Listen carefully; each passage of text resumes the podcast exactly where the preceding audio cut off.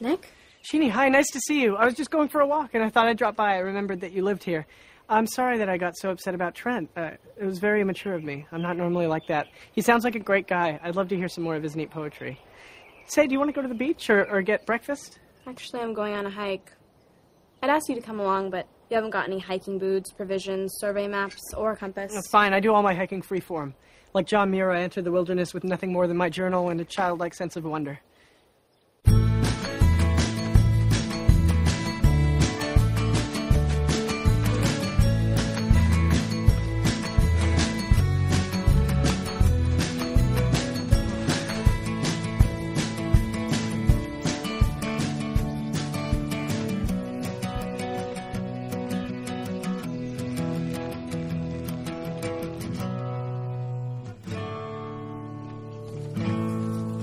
Hell is going on? This is a private journal. Trent is not an affected twit. Sheenie, how would you like it if I read your journal? Go ahead.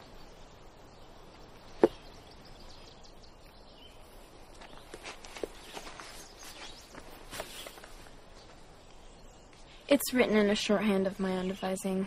Necessity for a girl with Christian parents. What does this say? Wouldn't you like to know? That last passage would be of particular interest to you. I doubt that. I have very little interest in reading about Trent Preston's beautiful shoulders. I haven't made love with Trent, if that's what you want to know. I've only made love once, and it was less than erotic. But I hear it gets better with practice. You're a virgin, I can tell.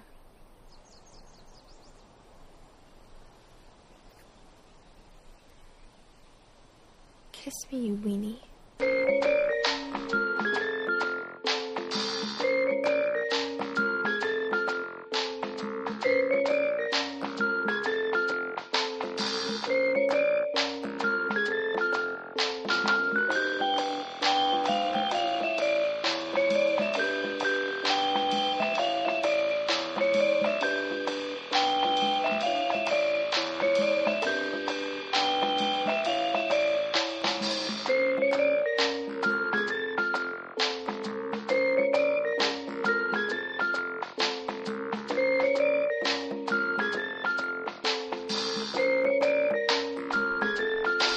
Welcome to Trilogy in Theory. My name is Webb, and this is my co host Mike.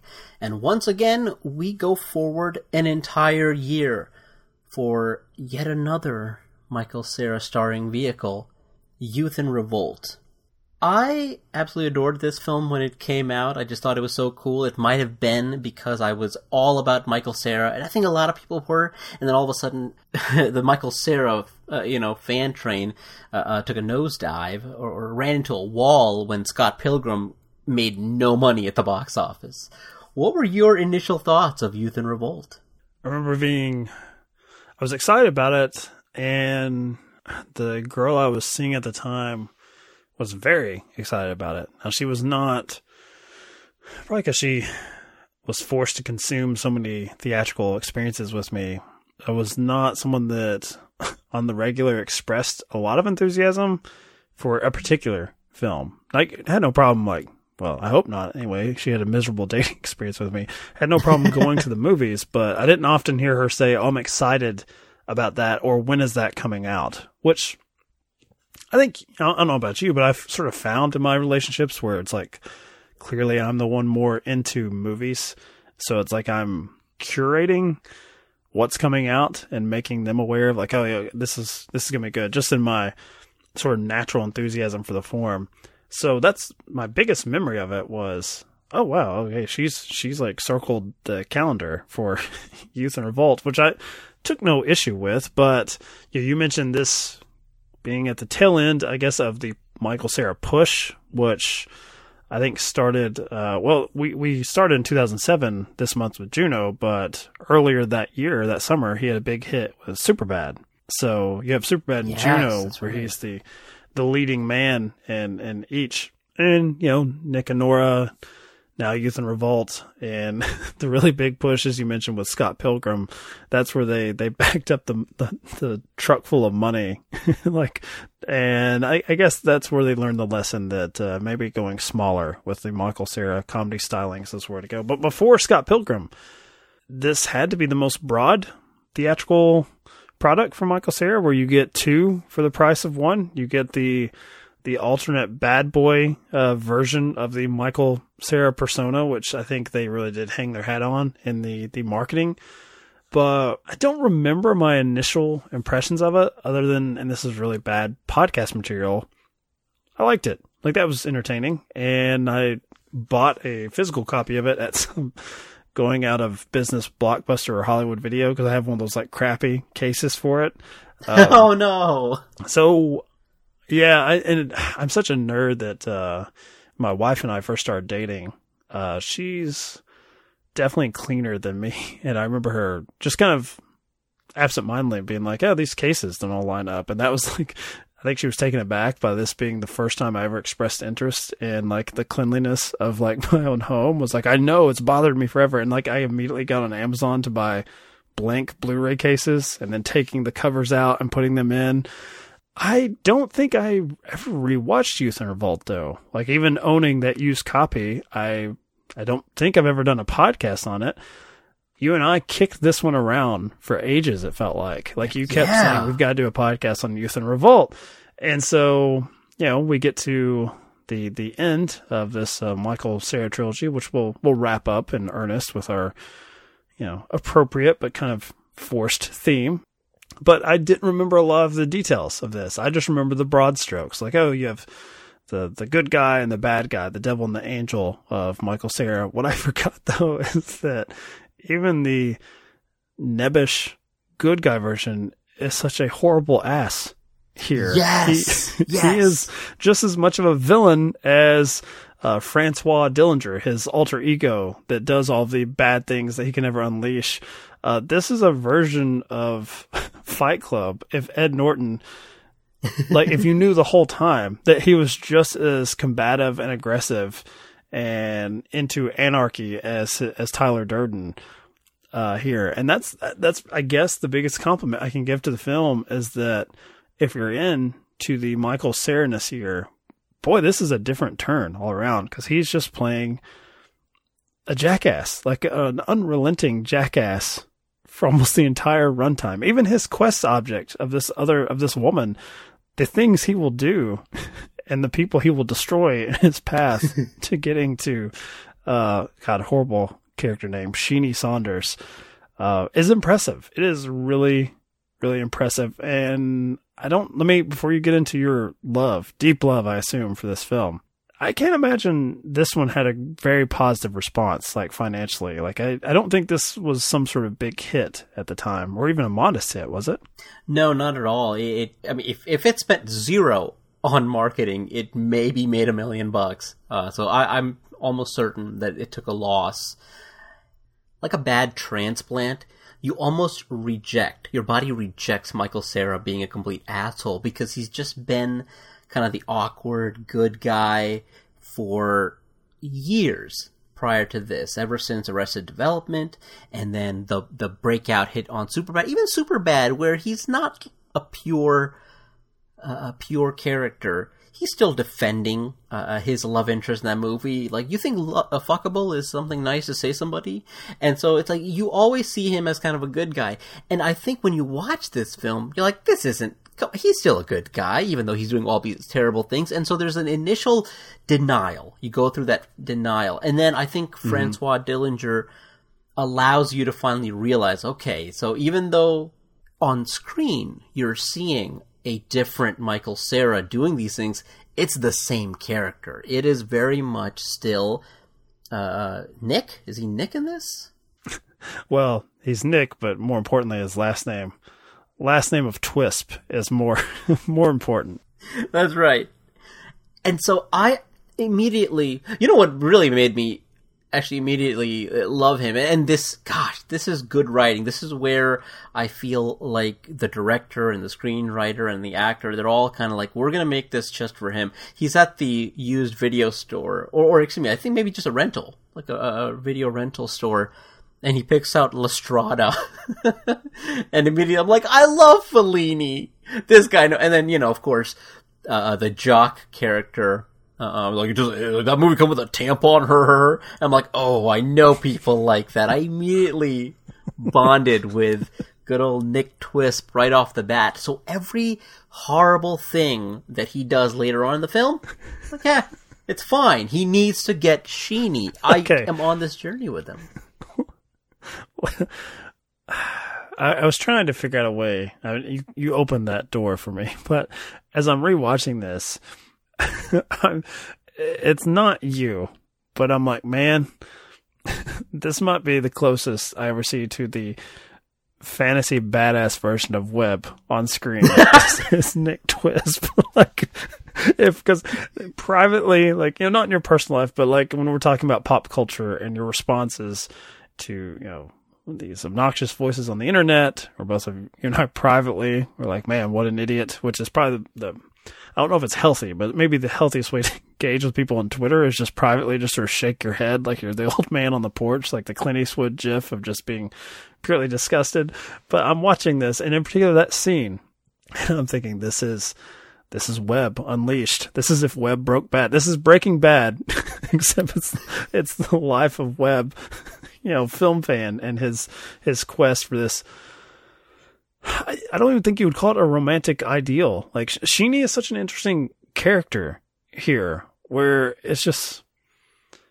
I'm not trying to make uh, you know poor Nick Twisp sound like a you know a, a man slut here, I guess, but of any port in the storm. But it is so immediate and I guess unearned his like uh, obsession with her. Like even their meet is at this. it's it's this escape from these very Coen Brothers like um, these three sailors who are coming coming to do harm to this uh, um, a, you know, forced adopted father figure for for Nick Twisp. But he meets Sheeny at this trailer park, and it has this weird shot where he just like bumps into her and then it's like him in the shower like this slow-mo moment like where it's like this Yeah. this is going to be his life now um i have to think that people that came for a version of superbad not only found the character but i think they were probably found found the film very off-putting just in tone just in general i mean even the uh the claymation credit sequence is like this it it has this like horrifying look to it like you're going into some weird circle of hell with with Nick and his his family, uh, and this uh, uh, Jean Smart, who I know at least one person is a huge fan of, and that one person may very well be on this podcast at the moment. uh, it's just tonally very striking, and I'm watching it with like great admiration, but also thinking like, man, someone had to know. Yeah, this is not going to. Uh, this is not going to be super bad too. This just isn't going to happen. No, not at all. And you're right. Tonally, it is a little all over the place. And, and I'm glad you went to the animation because there are at least two or three different animated sequences in this film. And even the coda, like the little epilogue, is animated, which which I feel like gives a false sense of like, oh, everything's okay. I'm like, boy, everything would not be okay in real life. um, one of the things that I think keeps the film together because I think the film starts off, eh, you know, pretty stable, and the plot and the tone become so striking, and at ends with the beginning, the first act of the film, it starts to go off the rails just a little bit. It becomes a little more erratic. The one thing I will say that keeps it all together is the dialogue, the hyper real dialogue. Like nobody talks this way.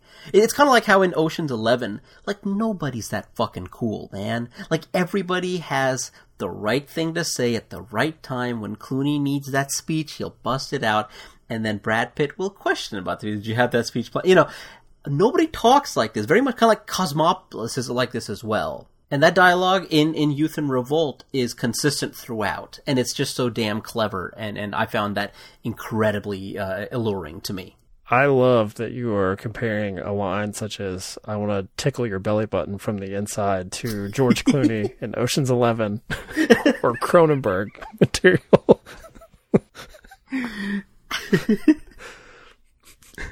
Yeah, Like I said, yeah. very, very Well, Webb. not, no, well, not that particular line, but the style in which it is delivered.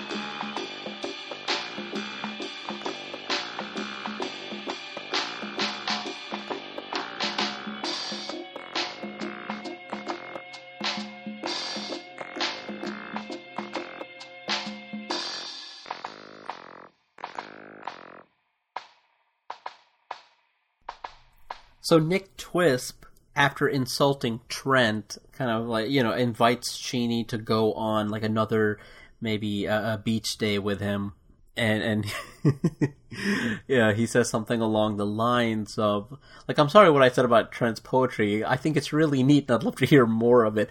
The style in which a lot of this dialogue is.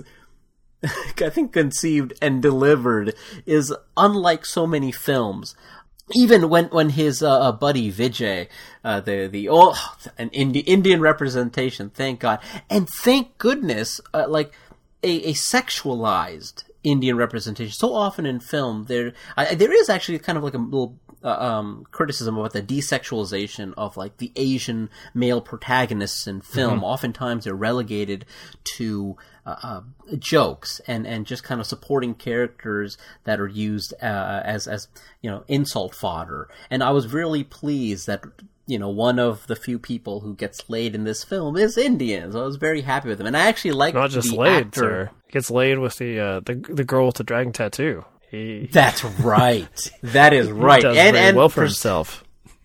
and presumably he gets a pretty good grade out of it too. I, I have to imagine. Um, I like I like the actor also uh, quite a bit. Uh, his name is Adhir. He he was going back to my love of sitcoms. Uh, he becomes a major character in uh, the show Rules of Engagement. with a, a wonderful Patrick Warburton, and so I've enjoyed his uh, exploits for quite a while. So I was thrilled to see him here as well. Uh, so Compliment him, but Kat Dennings not impressed with her No, I, I like headlining role Two Broke Girls. That is true. I, I was very pleased with, with a lot of the way the film kind of conducts itself, and it doesn't quite have, I think, the I guess the the appeal of the idiosyncratic and the charm of Juno, but it has its own thing. It has its own weird appeal, and, it, I mean, it, I think it's striking that this film didn't even uh, almost like to make its money back. Oh, what? How did you react to the way the characters speak, the way the characters behave? And you're right, like it was a bit off-putting to see, like to see even uh, uh, the the the anti uh, Francois, the regular Nick Twisp, being just a jerk. But how did the way that these characters come across and present themselves did that have any effect on you?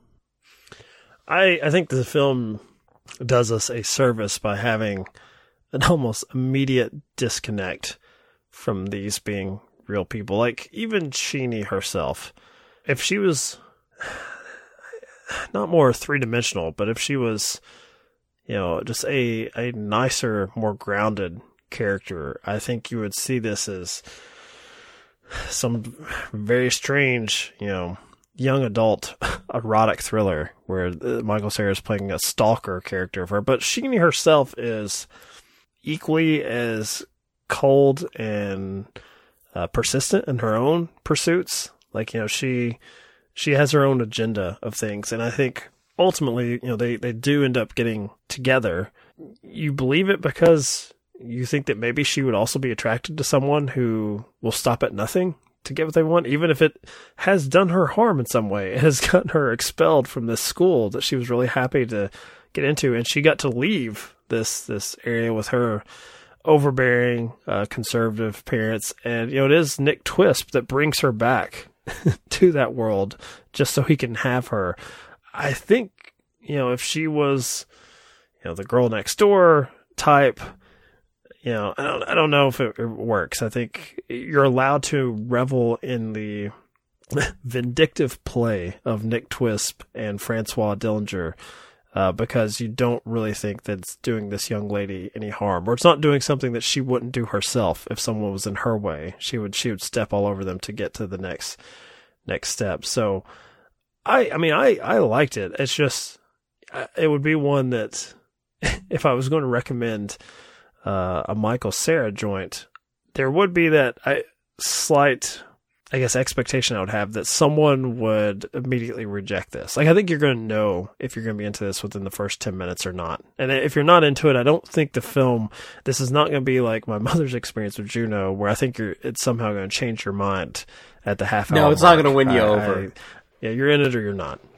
One thing that I do like about it, and I like a lot about it, like I actually like it quite a bit. Um, not I, I probably I think I like it less than I did initially, but I still like quite a bit of it.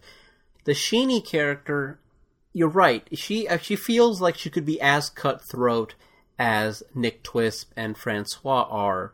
And that's kind of what makes them a good couple to me. I don't know why. You're it's they're not the adorable uh, uh, uh, Bleeker and Juno, but they have this weird connection that you either have to accept or not. You're right, like right off the bat. I, and I think she even points out a possible erection in their first meeting as, uh, or like a, she's like, oh, you're, you know, your robe is open. So I, so, uh, and that might be just me uh, projecting because there is so much talk of erection in the book, like constant.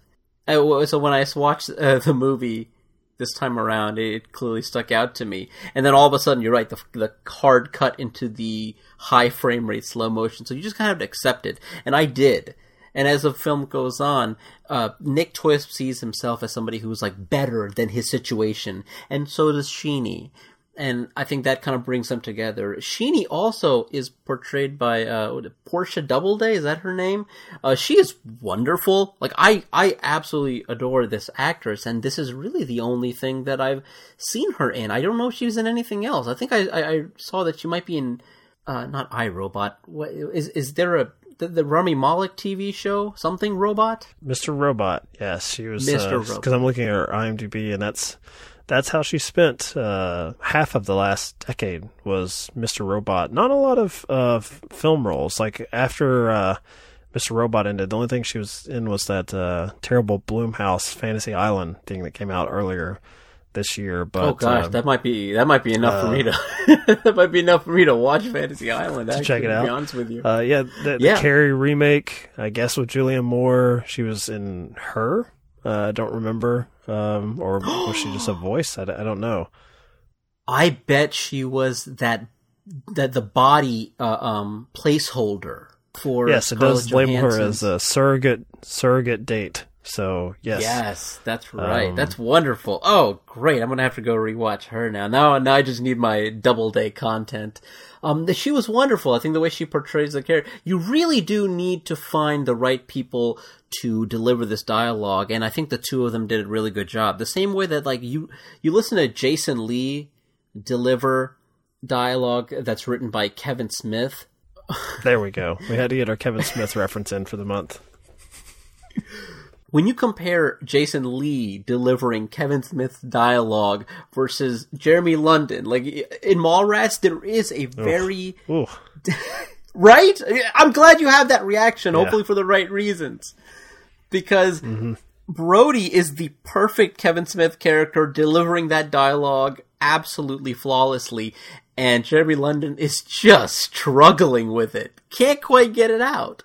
I was always really impressed with uh, Alan Rickman in Dogma, which I never. Yeah. I would never think that Alan Rickman and Kevin Smith natural pairing. Now he's a he's a you know a true professional uh, and a, an all time great, but that's not Jason Lee has the look probably because he broke out with Kevin Smith material. Alan Rickman, an established uh, serious actor, Dogma, he's fantastic in that. Some, for some actors, it works, and I, I'm not even holding it against an actor if they can't get out that mouthful of dialogue that's usually about uh, you know, semen re- related material, these monologues about just semen everywhere. But, um, I, I, I think that's, you're, you're dead on. Like there's, you could have some missteps with this material as well. I just want to shout out the casting here of, uh, Mr. Pink as George Twisp, which, yeah. if ever there was an actor, a character actor meant to play someone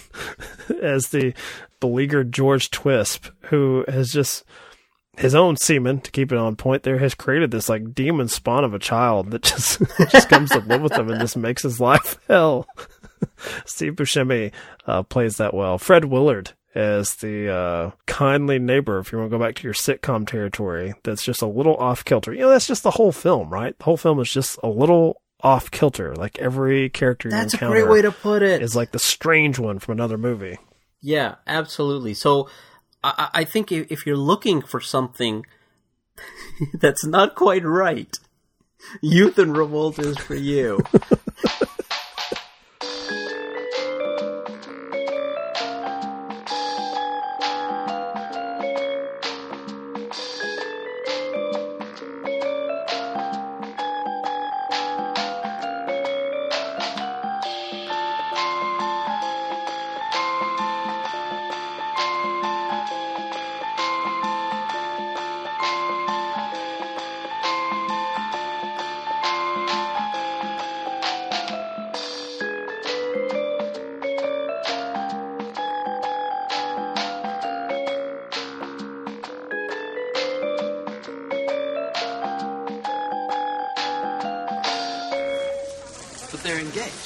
Doesn't matter, it can't happen. Why not? It's bound to come up. It's impossible. Lois could never have Superman's baby. Do you think her fallopian tubes can handle his sperm? I guarantee he blows a load like a shotgun right through her back. What about her womb? Do you think it's strong enough to carry his child? Sure, why not? He's an alien, for Christ's sake. His Kryptonian biological makeup is enhanced by Earth's yellow sun. If Lois gets a tan, the kid could kick right through her stomach. Only someone like Wonder Woman has a strong enough uterus to carry his kid. The only way he could bang regular chicks is with a kryptonite condom. That would kill him. How's it I go from the verge of hot Floridian sex with Brandy to man of steel coital debates with you in the food court? Cookie stand is not part of the food court. What, of course it is. The food court is downstairs. The cookie stand is upstairs. It's not like we're talking quantum physics here.